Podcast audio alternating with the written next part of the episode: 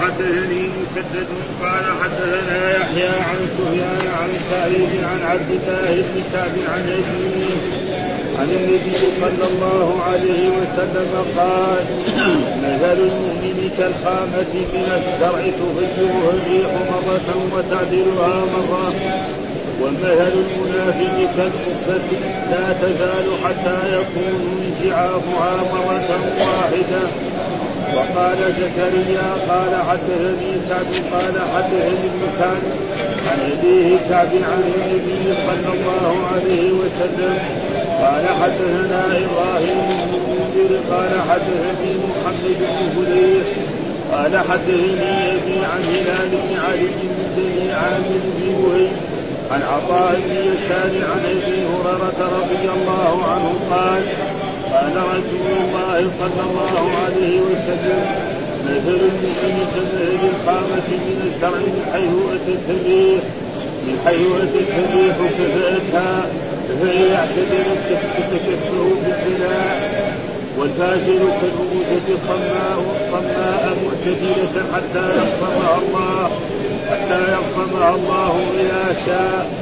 قال حدثنا عبد الله بن يوسف قال أخبرنا مالك عن محمد بن عبد الله بن عبد الرحمن بن أبي قعقعه بن عبد الرحمن بن أبي قعقعه أنه قال سمعت سعيد بن يسار أبا الحباب أبا الحباب يقول سمعت أبا هريرة يقول قال رسول الله صلى الله عليه وسلم من يرد الله به خيرا يصب منه.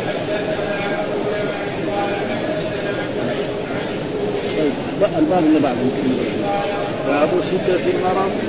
قال حدثنا قبيصة قال حدثنا سفيان عن الأعمش.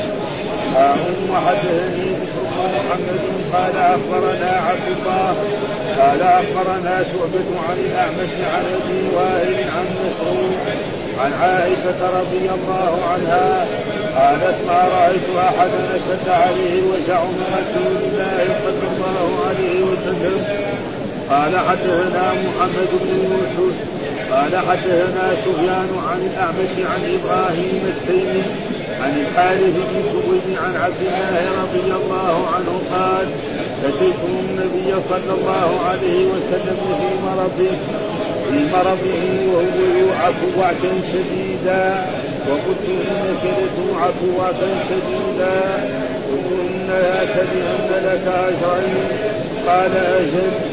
لا مسلم يطيقه الا حات الله عنه خطاياه إلا حات الله عنه خطاياه كما تحات ورق الشجر. أعوذ بالله من الشيطان الرجيم. بسم الله الرحمن الرحيم. الحمد لله رب العالمين والصلاة والسلام على سيدنا ونبينا محمد وعلى آله وصحبه وسلم أجمعين. قال الإمام الحافظ محمد بن إسماعيل البخاري رحمه الله تعالى. بسم الله الرحمن الرحيم. كتاب المرضى. وهذه عادة المؤلف كل كتاب كتب بسم الله. في الأحاديث كل أمر في بال لا يبدأ فيه بسم الله فهو أكثر وكان من هدي رسول الله صلى الله عليه وسلم أنه إذا كتب كتاب يكتب مثلا بسم الله الرحمن الرحيم من محمد عبد الله ورسوله إلى كسرى. إلى قيصر إلى وهكذا القران سليمان إنه من سليمان وإنه بسم الله الرحمن الرحيم. ألا تعلوا عليه. ثم ذكر كتاب المرضى وكتاب قلنا هو مصدر والمراد به اسم مكتوب. يعني هذا ما كتب يكتب كتاب هذا. ليس المراد المسؤول إنما المراد اسمه. يعني هذا مكتوب تذكر فيه الأحاديث وتجمع فيه الأحاديث التي في المرض. ها؟ والمرضى يعني جمع يعني ولكن مفرده مريض. مفرده مريض ويجمع على مرضى. والمرضى مرض على نوعين. مرض في البدن وهذا الذي يريد في هذا الكتاب. وهناك مرض في القلب. ها؟ كما المرض لم يورد وهذا المرض الذي يعني الآن يبحث عنه المرض في الجسم في البدن. ها؟ إذا مرض راسه أو بطنه أو معدته أو غير ذلك هذا في إيه هذا؟ يجي مرات يجي المرض الإيه؟ المعنوي. الذي هو النفاق في قلوبهم مرض فزادهم الله مرضا ولهم عذاب هذا ما له بحث. ها فإذا المرض المراد به المرض الذي يصيب إيه؟ الجسد. المراد هنا المرض الذي يصيب الجسد وهو الذي يتكلم عنه ثم يردد بعد ذلك بكتاب الطب. ها؟ ولذلك بعض بعض رواة البخاري كتبوا إيه؟ كتاب الطب. بدل كتاب المرض كتاب ودخل كتاب المرض مع الطب سواء. وبعضهم لا. كتب كتاب المرض لحال ولما انتهى منه كتاب الطب. ومعلوم الطب يكون حسيا ومعنويا. ها؟ ها. ثم ذكر باب ما جاء في كفارة المرض. باب ما جاء عن رسول الله صلى الله عليه وسلم في كفارة المرض وقول الله تعالى من يعمل سوءا يجزى به. والآية بكاملها ليس بأمانيكم ولا أماني أهل الكتاب من يعمل سوءا يجزى به. ها؟ والآية أو في سورة يعني النساء ليس بأمانيكم ولا أماني. من يعمل سوءا يجزى به. فهو أتى بالآية. من يعمل سوءا يجزى وهذه من يعمل سوءا يجزى به. يعني من يعمل أي شيء سوء سواء كان معصية أو يعمل مثلا يعني يرتكب شيء كبير. فقد يجزى به مثلا في الدنيا وقد يجزى به في الآخرة. ومما يجزى به في الدنيا انه إذا عمل سوء يمرض. يصاب في نفسه أو في مالي أو في ولدي أو في أهلي فهذا يكفر عنه إيه تلك السيئات. ولذلك هذه الآية لما نزلت على رسول الله صلى الله عليه وسلم وقرأ الرسول على أصحابه شقت عليهم جدا. قال كل من يعمل سوء كذا ها؟ فجاء أبو بكر الصديق فقال يا رسول الله إن هذه الآية يعني كانت شديدة علينا ها؟ يعني. فقال لتجزى بكل ما عمل أن يجزى لنجزى بكل ما عملناه هلكنا. اذا فبلغ ذلك النبي فقال نعم يجزى في الدنيا من مصيبة في جسده مما يؤذيه. وأخرجه أحمد والنسائي وقالوا يا رسول الله كيف الصلاح بعد هذه الآية؟ ليس بأمانيك ولا أماني أهل الكتاب من يعمل سوءا فقال الرسول صلى الله عليه وسلم لأبي بكر غفر الله لك يا أبو بكر. ألست تمرض؟ ألست تحزن؟ قال قلت بلى. قال هو ما تحزن ما تحزنون به. ولمسلم كذلك عن عكرمة من يعمل سوءا بلغت المسلمين آه مبلغا شديدا. فقال النبي صلى الله عليه وسلم قاربوا وسجدوا في كل ما يصاب به المسلم كفارة حتى النكبة ينكرها والشوكه يشاكها ها آه والثاني فيطمع الذي في قلبه مرض في قلوبهم مرض. فاذا المرض على نوعين المرض الذي يريد أن يبحث في هذا الكتاب المرض الحسي الذي يصيب البدن أو الرأس أو البطن أو غير ذلك. هناك مرضا معنوي وهو مرض القلب وفي قلوبهم مرض فزادهم الله. فيطمع الذي في قلبه مرض. في قوله إيه؟ يا النبي قل لأزواجك وبناتك ونساء المؤمنين يدين عليهن من جلابيبهن ذلك أدنى يعرف فلا يزن وكان الله لئن لم ينتهي المنافقون والذين في قلوبهم مرض والمرجفون في المدينة لنغرينك بهم ثم لا يجاورونك فيها إلا قليلا. ملعونين أينما سكنوا أخذوا وقتلوا تقتيلا في هذه الآية فيطمع الذي في قلبه مرض. لأنه ما في هذه في هذه السورة. المقصود الان وقلنا قول هذا في الأول إذا ها؟ في الأول يعني. ها؟ فيطمع الذي يعني لما قال وقرن في بيوتكن ها؟ وقرن في بيوتكن ولا تبرجن تبرج الجاهلية الأولى وأقمنا الصلاة وآتينا الزكاة وأطعنا الله ورسوله. إنما يريد الله ليذهب عنكم ونفس أهل البيت ويطهركم تطهيرا. واذكرن ما يتلى في بيوتكن من آيات الله ويحب إن الله كان لطيفا خبيرا. قبل لا المقصود في سوره الآن فيطمع الذي فلا تخضعن بالقول فيطمع الذي في فيطمع الذي في قلبه مرض هذا فمقصود هذا هو. المرض إيه؟ هذا المراد المرض المعنوي. وهذا يريد في هذا الترجمة؟ المرض الايه؟ الحسي. ها؟ الذي برز في البدن أو في الرأس أو في غير ذلك.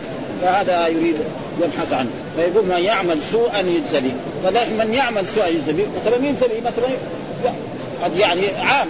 ها ومعلوم أن أن من من ألفاظ العموم في اللغة العربية يعني دائما ها يعني أداة الشر إذا دخلت على من يعمل سوءا يجزى أعمل سوءا.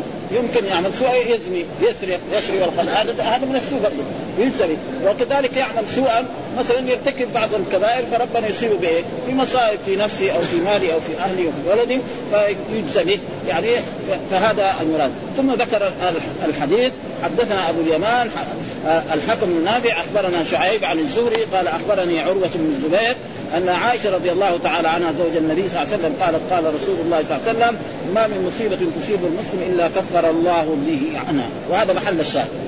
كفر الله به. ها؟ يعني يطابق إيه؟ الترجمة التي إيه؟ يريدها الإمام البخاري رحمه الله. إلا كم فيقول ما من مصيبة تصيب المسلم. ها؟ أما الكافر لا. قد ربنا ما يعني يرتكب أشياء كثيرة من الذنوب ومن المعاصي ربنا لا يصيبه بشيء. ها؟ بل يكثر ماله. نعم. ثم بعد ذلك ياخذه أخذ عزيز ولذلك جاء في القرآن وقدمنا إلى ما عملوا من عمل فجعلناه هباء منثورا مهما عمل يعني في الدنيا. يمكن يعمل مصائب ويقول أشياء من الكفريات والشركيات. ربنا ثم بعد ذلك لما في آخر لحظه من اللحظات يهلك ويجد هذا كله هناك العذاب الذي سيأتي أما المسلم لا قد يصاب في هذه الدنيا. فيمرض نعم. حتى ذكر الرسول حتى شوكة يشاكه. معلومه الشوكه شيء بسيط بالنسبة إلى بعض المصائب. الإنسان لما يموت له ولده أو زوجته ها أو يفقد ماله. هذا أعظم ها. ومع ذلك هذا فيه إيه؟ تكفير لهذه الذنوب. ومعلوم لما نجي ننظر إلى الأنبياء صلوات الله وسلامه عليهم والناس الطيبين أصيبوا كثير. فالرسول صلوات ما في أعظم منه ومع ذلك اصيب يعني حتى في أولاد أولاد الصغار ماتوا وهو صغار. ليش؟ لرفع درجات. الرسول ما عنده ذنوب عاشاه ها؟ لكن إيه لرفع درجاته وأوذي في مكة وغير ذلك. فلذلك قال ما من مصيبه يصيب المسلم إلا كفر الله وحتى الشوكة يشاك حتى الشوكة يشاك يشاك معناه يعني هذه الشوكة إما واحد يعني يغز بها. أو هو ماشي في في شارع تيجي الشوكة وتشوف. فيتعلم من هذا. معلوم الشوكة يعني في ألمها أخف من بعض الأشياء. ولذلك ذكر في هذا حتى الشوكه يشاكها ففهم من ذلك أن الإنسان المسلم دائما عندما يصاب بمصيبة في نفسه أو في ماله أو في ولده نعم أن الله يكفر به هذه الذنوب ويزيلها عنه حتى يأتي يوم القيامة وقد زالت تلك بهذا. وتجد بعض الناس يمرض مرضا طويلا جدا فيكون عنده ذنوب وإذا بهذا المرض الطويل إذا هو صبر واحتسب وصبر قال فربنا يزيل عنه هذه الأشياء وهذا و و وتارة المصيبة يقول بلغت المسلمين آه ما من مصيبة أصل المصيبة يقول الرمية بالسهم أصل المصيبة يقول في الرؤى ثم استعملت في كل نازلة. وقال الراغب أصاب يستعمل في الخير والشر. قال الله تعالى إن تصبك حسنة تسؤهم وإن تصبكم سيئة وإن تصبك حسنة وإن تصبك سيئة يفرحوا بها. ها؟ وقال إن تصبك حسنة. فهنا إيه؟ بالخير ها والثاني ولتكن مصيبة يفرح بها. فإذا يعني المصيبة تطلق على هذا وتطلق على هذا والمصيبة في اللغة ما يزال ينزل بالإنسان مطلقا. وفي العرف ما نزل به من إيه مكروه خاص وهو المراد هنا. ما ينزل مكروه تصيب المسلم وفي رواية مسلم عن الزهري ما من مصيبة يصاب بها المسلم ولأحمد كذلك ما من وجع أو مرض يصيب المؤمن. على كل حال فهذه كلها يعني تجعل به حتى الشوكة يقول جوزوا في حتى الشوكة. يقول في كلمة الشوكة هذا يجوز فيه ثلاثة يجوز فيها الرفع أما إذا قلنا حتى الشوكة زي ما هو مشكلة في الكتاب معنى يعني يعني حتى حرف جر حتى مطلع الفجر. ويمكن إيه؟ حتى الشوكة يقول ها حتى يعني مجازاته بالشوكة.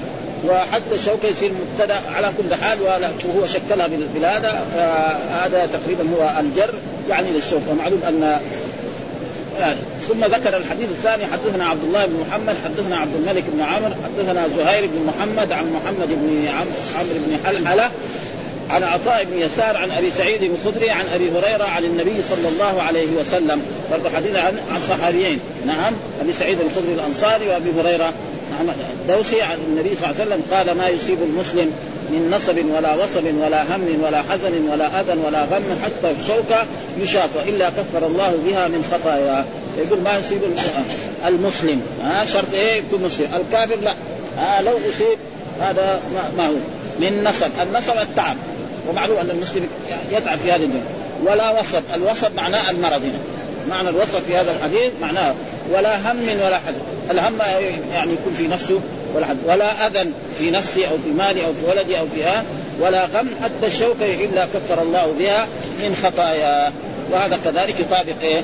الترجمة الذي إيه؟ باب ما جاء في كفارة المرض. تمام يعني ها؟ يطابق يعني زي زي الثوب يلبس على على على الترجمة. ها؟ وهذا إيه؟ يدل على يعني استنباط الإمام البخاري رحمه الله وفهمه للأحاديث وفهمه للنصوص التي يأتي. يعني لما تجي هذه هذا الباب والحديث. يعني كأنه رجل مفصل ثوب يحطه تمام على قدر إيش؟ لأن الباب باب ما جاء في كفارة المرض يجي هذا الحديث يسوقه ما يصيب المسلم من نصر ولا وصل ولا هم ولا حزن ولا غضب حتى شوك يشاء إلا كفر الله به. تمام سابق يعني كمية مية. ها؟ و... وهذا معناه النصب والتعب والوصب والهم والحزن وقد يعني يشترك بعضهم في بعض. ثم ذكر الحديث الثالث حدثنا مسدد حدثنا يحيى عن سفيان عن سعيد عن عبد الله بن كعب عن ابيه عن النبي صلى الله عليه وسلم. قال مثل المؤمن كالخامة من الزرع. الخامة من الزرع يعني أول ما يطلع الزرع. أول ما يطلع الزرع تجد إيه؟ مرة يجي له ريح كده طيب. مرة يكون معتدل كده. مرة كده مرة كده إذا المؤمن كده ها؟ الزرع الحين أول ما يطلع ضعيف ها؟ يكون فيه ضعف. فيجي الريح مرة ينزل كده مرة كده مرة لا ما في ريح يكون ماشي كده تمام؟ ها؟ فالمسلم كده ها؟ مرة كده لأنه ان مع العسر يسرا ها؟ فلذلك الله لما ذكر إنه مع العسر يسرا ذكر اليسر مرتين والعسر مرتين. لكن قاعد في اللغة العربية دائما. يعني نكره الاسم المحلى بالألف إذا كرر يكون واحد. واليسر نكرة. ها؟ فلما كرر صار مرتين. قال لن يغلب عسر يسرين. العسر مرتين هو مذكور في الآية. واليسر مرتين. لكن القواعد في اللغة العربية معروف. نعم قبل النحو وقبل كل شيء هم يعرفوا هذا. فقال لا يغلب عسر ويسر فالعسر مرتين هو مكرر في الآية لكن فلاجل ذلك. يعني هذا مثل الخامة من الزرع تتفيأها الريح مرة. ها؟ معناته تركزها هكذا على الأرض. وتعذبها مرة. ومثل المنافق كالارزه كالارزه والارزه معناه يقول شجر. ها كالصنوبر أو غير ذلك. وهو داخل قوي. يعني ما يمكن يقعد يقعد إلين يوم من الأيام تجي ريح شديدة تكسره مرة واحدة. فكذلك الكافر والمنافق ابدا. يرتكب من المعاصي ويرتكب من الفواحش بل ربنا يكرمه ها يكرم بالمال ويكرم بالأولاد ويكرم بأي اشياء ثم بعد ذلك يأخذ أخذ عزيز مقتدر مثل يعني لما ما قرأنا في القرآن في قصة المكذبين للرسل كقوم نوح وقوم هود وقوم صالح وقوم الذين كذبوا ماذا؟ بعد ذلك انتقم الله منهم وأهلكهم. ها؟ مثلا أما عاد فاولئك بريح صلصه عاتيه وخرى عليهم سبع ليال وكذلك مثلا قريش. نعم لما كذبوا الرسل وآذوا الرسول واصحابه بعد ذلك انتقم الله منهم بان أتوا إلى بدر لتغنيهم القيام وليشربوا الخمر. نعم فابتدأت غزوة بدر فانتصر الرسول على قريش وقتل سبعين وأسر سبعين. هذا في الدنيا وبعدين في الآخرة كمان في شيء ثاني هذا فهذا معنى ولا لا تزال حتى يكون انجياسها مرة. يعني إيه تكسيرها. واخذ أخذ عزيز المنتظر في إيه مرة واحدة. وهذه عادة آه، عادة الرب في الكافر، أما المؤمن قد يصاب وقد يحصل له كذا وكذا حتى هذا وعليه كذلك هو والمؤمن دائما يصبر. يعني المؤمن إذا أصابه السراء نعم حمد الله وشكر. ها وإذا أصابه الضراء صبر واحتسب وكان له في ذلك الأجر.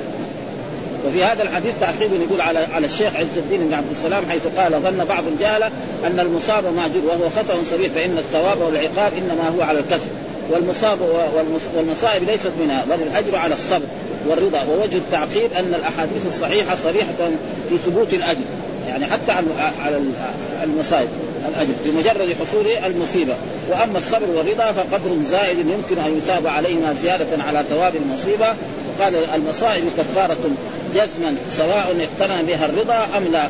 ولكن اقترن بها الرضا عدم تكفير الذنوب وإلا قل. والتحقيق أن المصيبة كفارة لذنب الذنب يوزن بالرضا فلذلك برضه يعني في هذا الحديث آه، آه، الحديث الثاني برضه قال زكريا حدثني آه، ابن كعب عن ابي عن كعب عن النبي هو كعب بن مالك عن النبي صلى الله عليه وسلم مثل الحديث عن النبي صلى الله عليه وسلم مثل الحديث الأول. ها؟ يعني آه وهو يعني مثل المؤمن كالخامة من الزرع تتفيأها الريح مرة وتحملها مرة. هذا الحديث الرابع آه حدثنا إبراهيم بن منذر قال حدثني محمد بن فليح قال حدثني أبي عن هلال بن علي ابن بن عامر بن وهي عن عطاء بن يسار عن أبي هريرة رضي الله تعالى عنه قال قال رسول الله صلى الله عليه وسلم مثل المؤمن كمثل الخام من الزرع حي من حيث انتهاء الريح كفارته فإذا اعتدلت آه تكفى بالبلاء والفاجر عزة كالقزة سماع معتدلة حتى يقسمها الله إذا شاء. برضو مثل الخام الزرع من حيث الريح فإذا اعتدلت تكفاها بالبلاء والفاجر سماع معتدلة. يعني هكذا حتى يقسمها الله حتى يهلك. زي الشجر الكبار هذه تقعد مدة من الزمن ثم يوم من الأيام. وكذلك هنا مسألة المرض ذكر الإمام الحافظ بن حجر في مساله المرض. يقول أن كلمة المرض هذه جاءت في بعض آيات في القرآن. ها وجاءت في آية يعني في القرآن في ثلاث آيات. كلمة المرض والمراد به المرض الحسي الذي في الوئام فمنها قول الله تعالى يا أيها الذين آمنوا إذا قمتم إلى الصلاة فاغسلوا وجوهكم وأيديكم المرافق وامسحوا برؤوسكم وأرجلكم الكعبين وان كنتم جنبا فطهروا وإن كنتم مرضى. أو على سفر أو جاء أحد كنتم مرضى. هنا المراد إيه؟ المرض؟ المراد إيه؟ الحسي الذي في البدن. كنتم مرضى أو على سفر. وجاء كذلك في آية الصيام. يقول يا الذين آمنوا كتب عليكم الصيام كما كتب على الذين من قبل لعلكم تتقون أياما معدودة. فمن كان منكم مريضا. هنا مريض إيه؟ مرض إيه؟ الحسي ها؟ آه؟ مرض الحسي ما هو المرض المعنوي فمن كان منكم مريضا أو على سفر فعدة من أيام. وجاء كذلك يقول في الحج.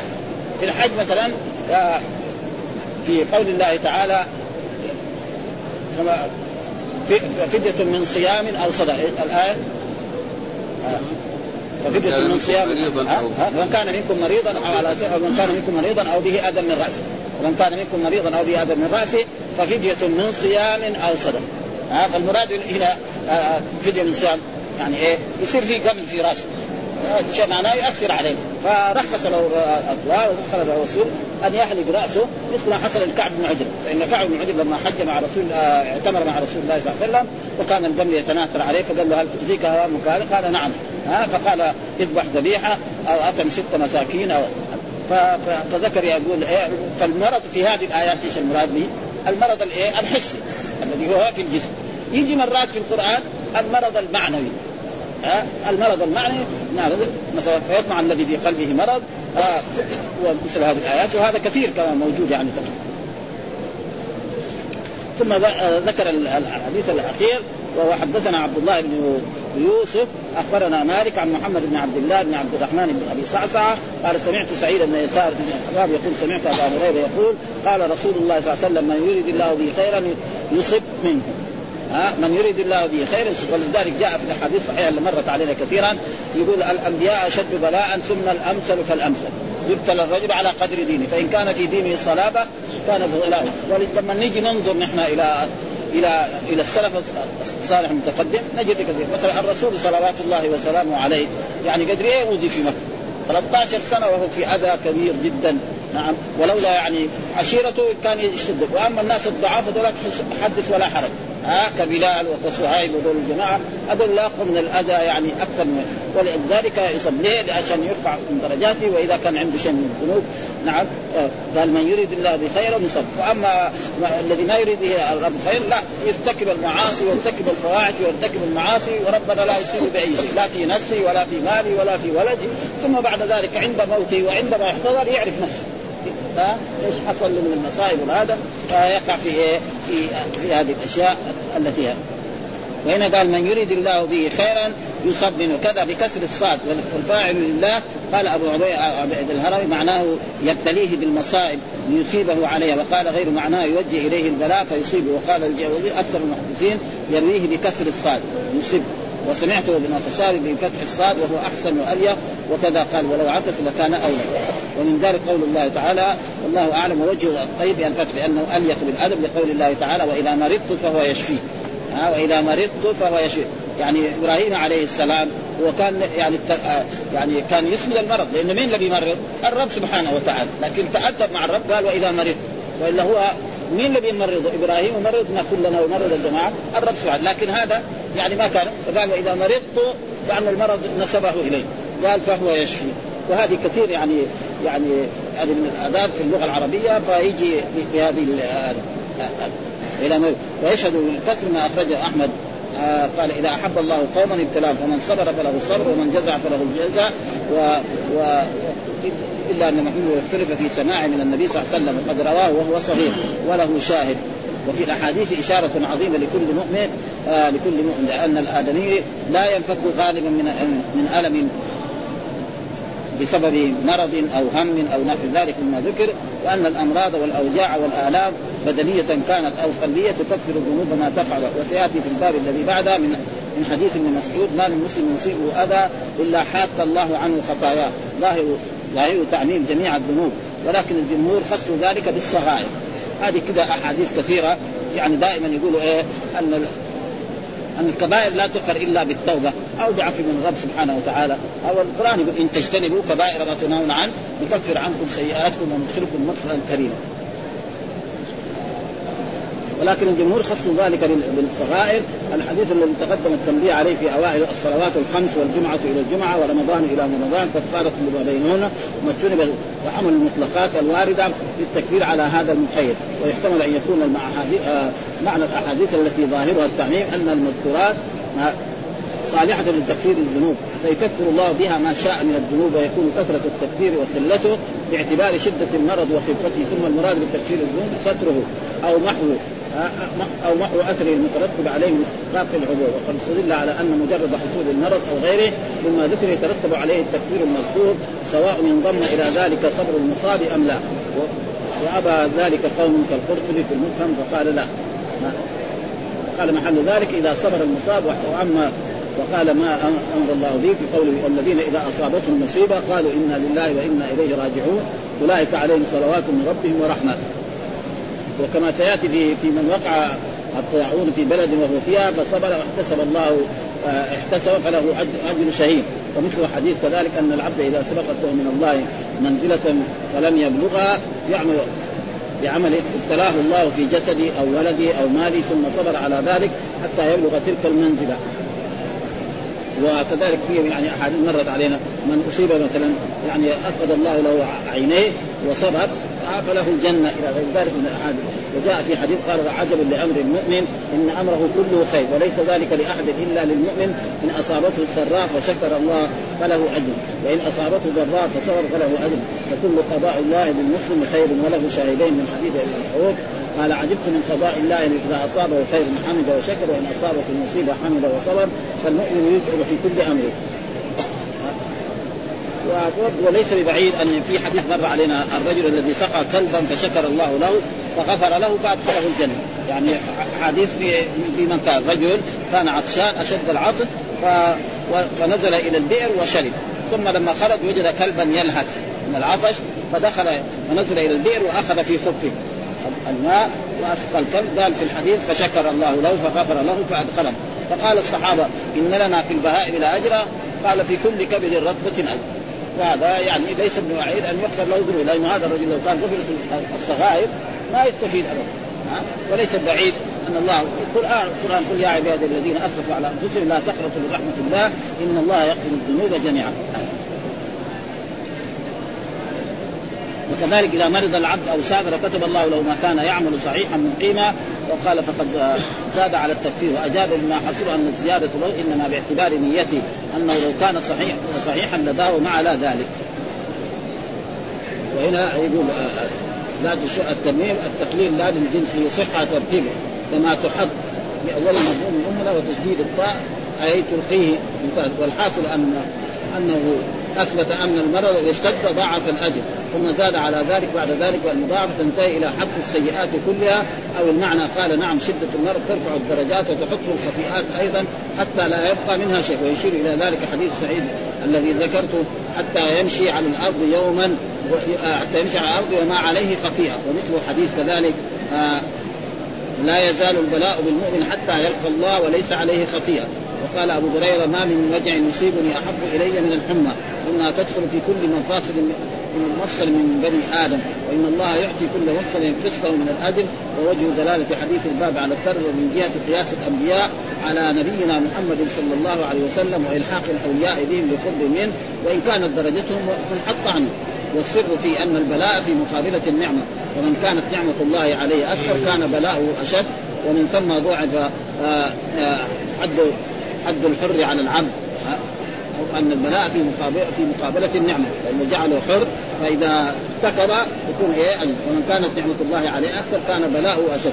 ومن ثم ضعف حد الأجر على العبد وقيل وكذلك وقيل لأمهات المؤمنين من يأتي منكن بفاحشة مبينة يضاعف له العذاب ضعفين يعني زوج زوجات الرسول يكون لها هذا أشد بالنسبة إلى ومنهم من ينظر إلى أجل البلاء. ثم ذكر باب وجود عيادة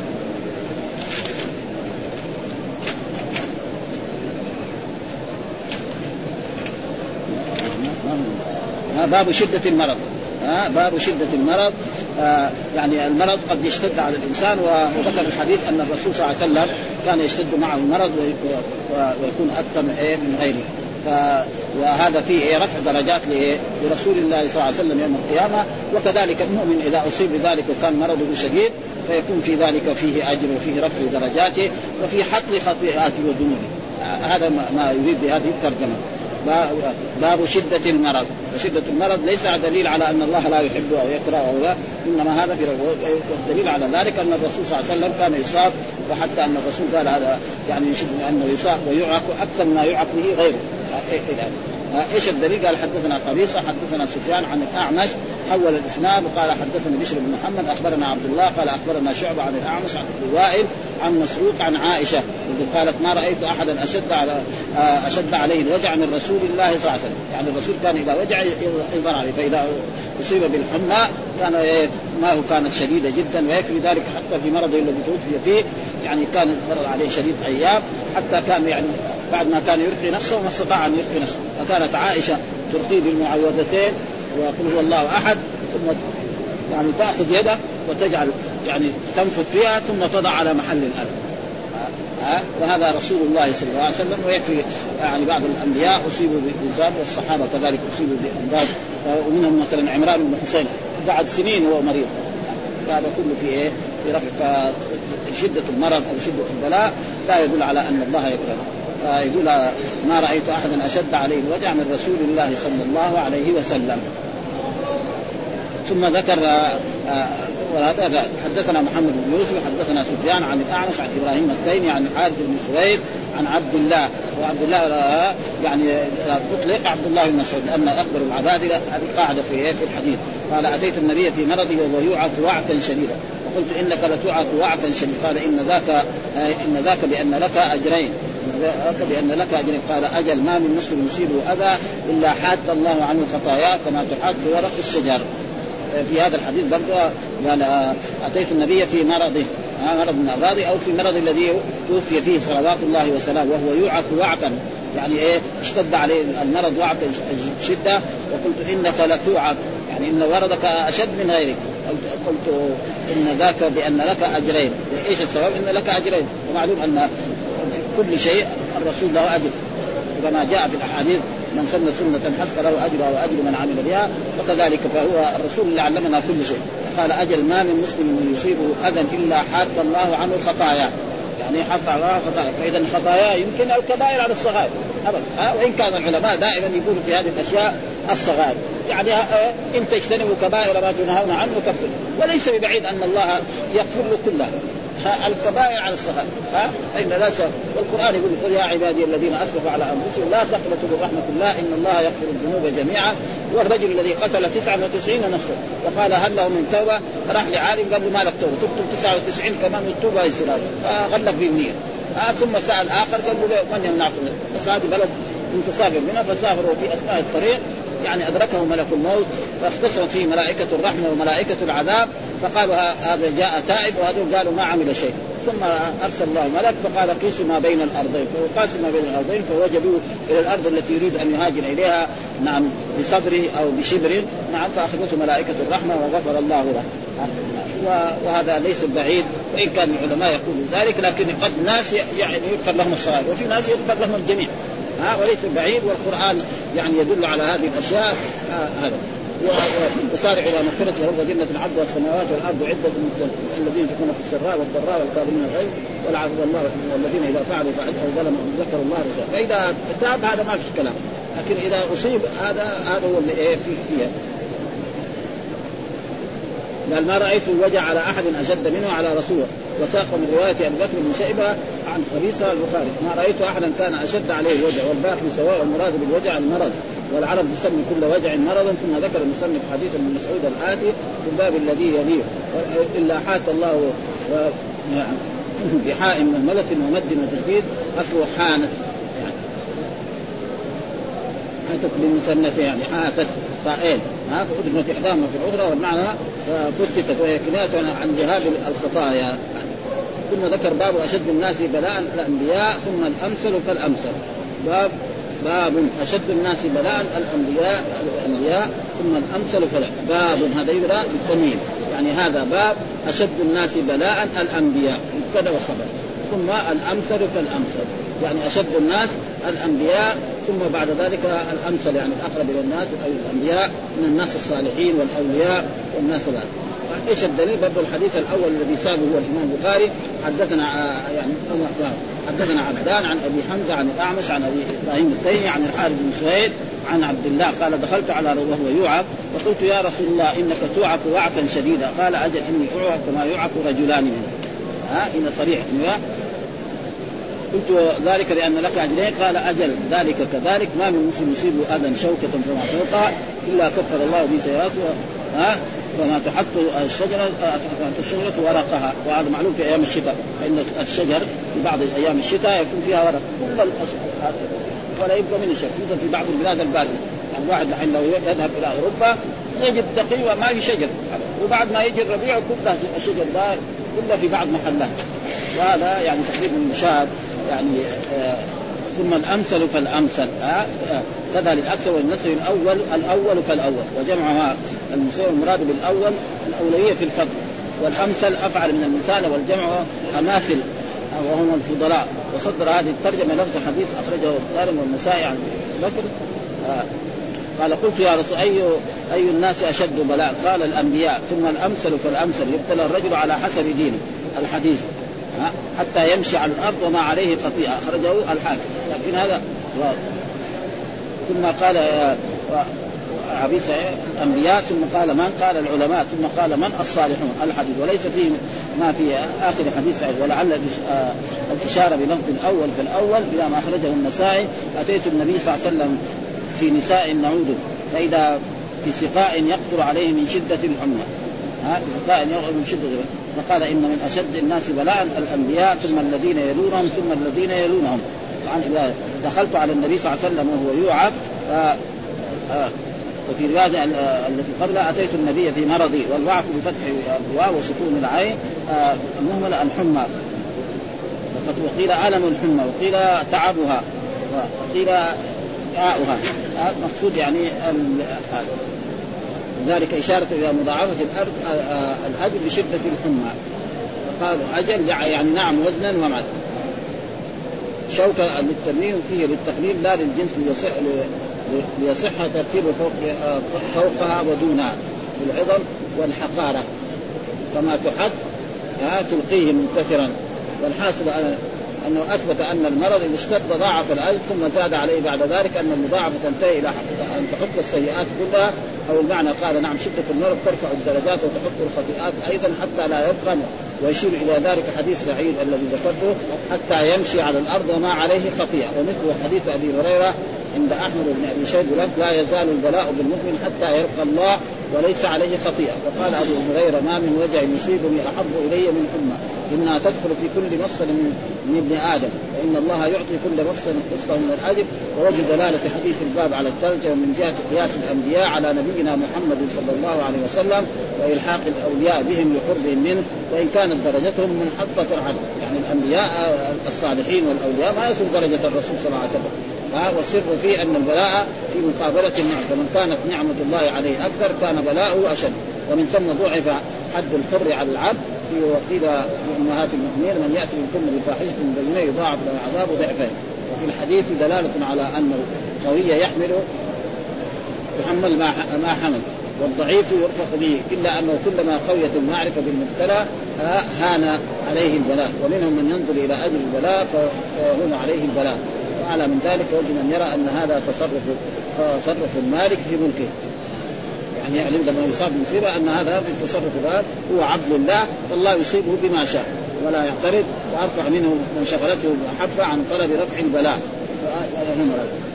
وهذا يعني الناس قليل لا يصل إلى مثل هذه الدرجة. وهنا هذا الباب كمان يقرأ. باب وجوب عيادة المريض. يعني يعني باب وجوب عيادة المريض. هنا الإمام البخاري مع أن هذا معروف من السنن لكن البخاري يعني كان إذا مرض مسلم من المسلمين وعلمنا عنه يقول وجوب. ها؟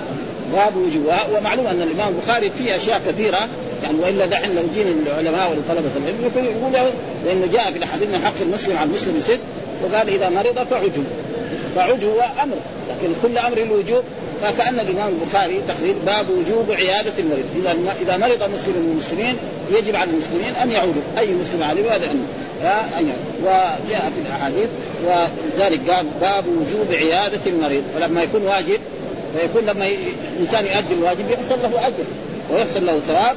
وذكر الحديث الذي في هذا الباب. قال حدثنا قتيبة بن سعيد حدثنا أبو عوانة عن منصور عن أبي وائل عن أبي موسى الأشعري قال اطعم الجائع ها وعود المريض. هذا محل الشاهد. عودوا ها؟ هذا. ها؟ وفك العالي اطعم الجائع أي إنسان مسلم جائع إذا علمنا عنه فيجب علينا أن نطعمه خصوصا إذا كان جارا أو غير ذلك وعود المريض كذلك أي إنسان يمرض بالمسلمين وجاء في أحاديث مرت علينا حق المسلم على المسلم ست إذا لقيته فسلم عليه وإذا دعاك فاجب وإذا استنصحك فاصلح. نعم وإذا مر وإذا عطس بحمد الله فشمته. وفك العاني الأسير. إذا كان الكفار أسروا مسلما فيجب علينا أن نفكه بكل مال. فإن أرادوا بالمال أعطيناه. إن أرادوا مثلا اسير المسلم يقول لا نحن نبغى تفكونا من من الأسرة اللي عندكم خمسة أو ستة. ابدا. هذا لازم. ثم ذكر حديث حفص حدثنا حفص بن عمر حدثنا شعبة أخبرنا أشعث بن سليم قال سمعت معاوية بن سويد بن مخرن عن البراء بن عازب قال أمرنا رسول الله بسبع ونهانا عن سبع.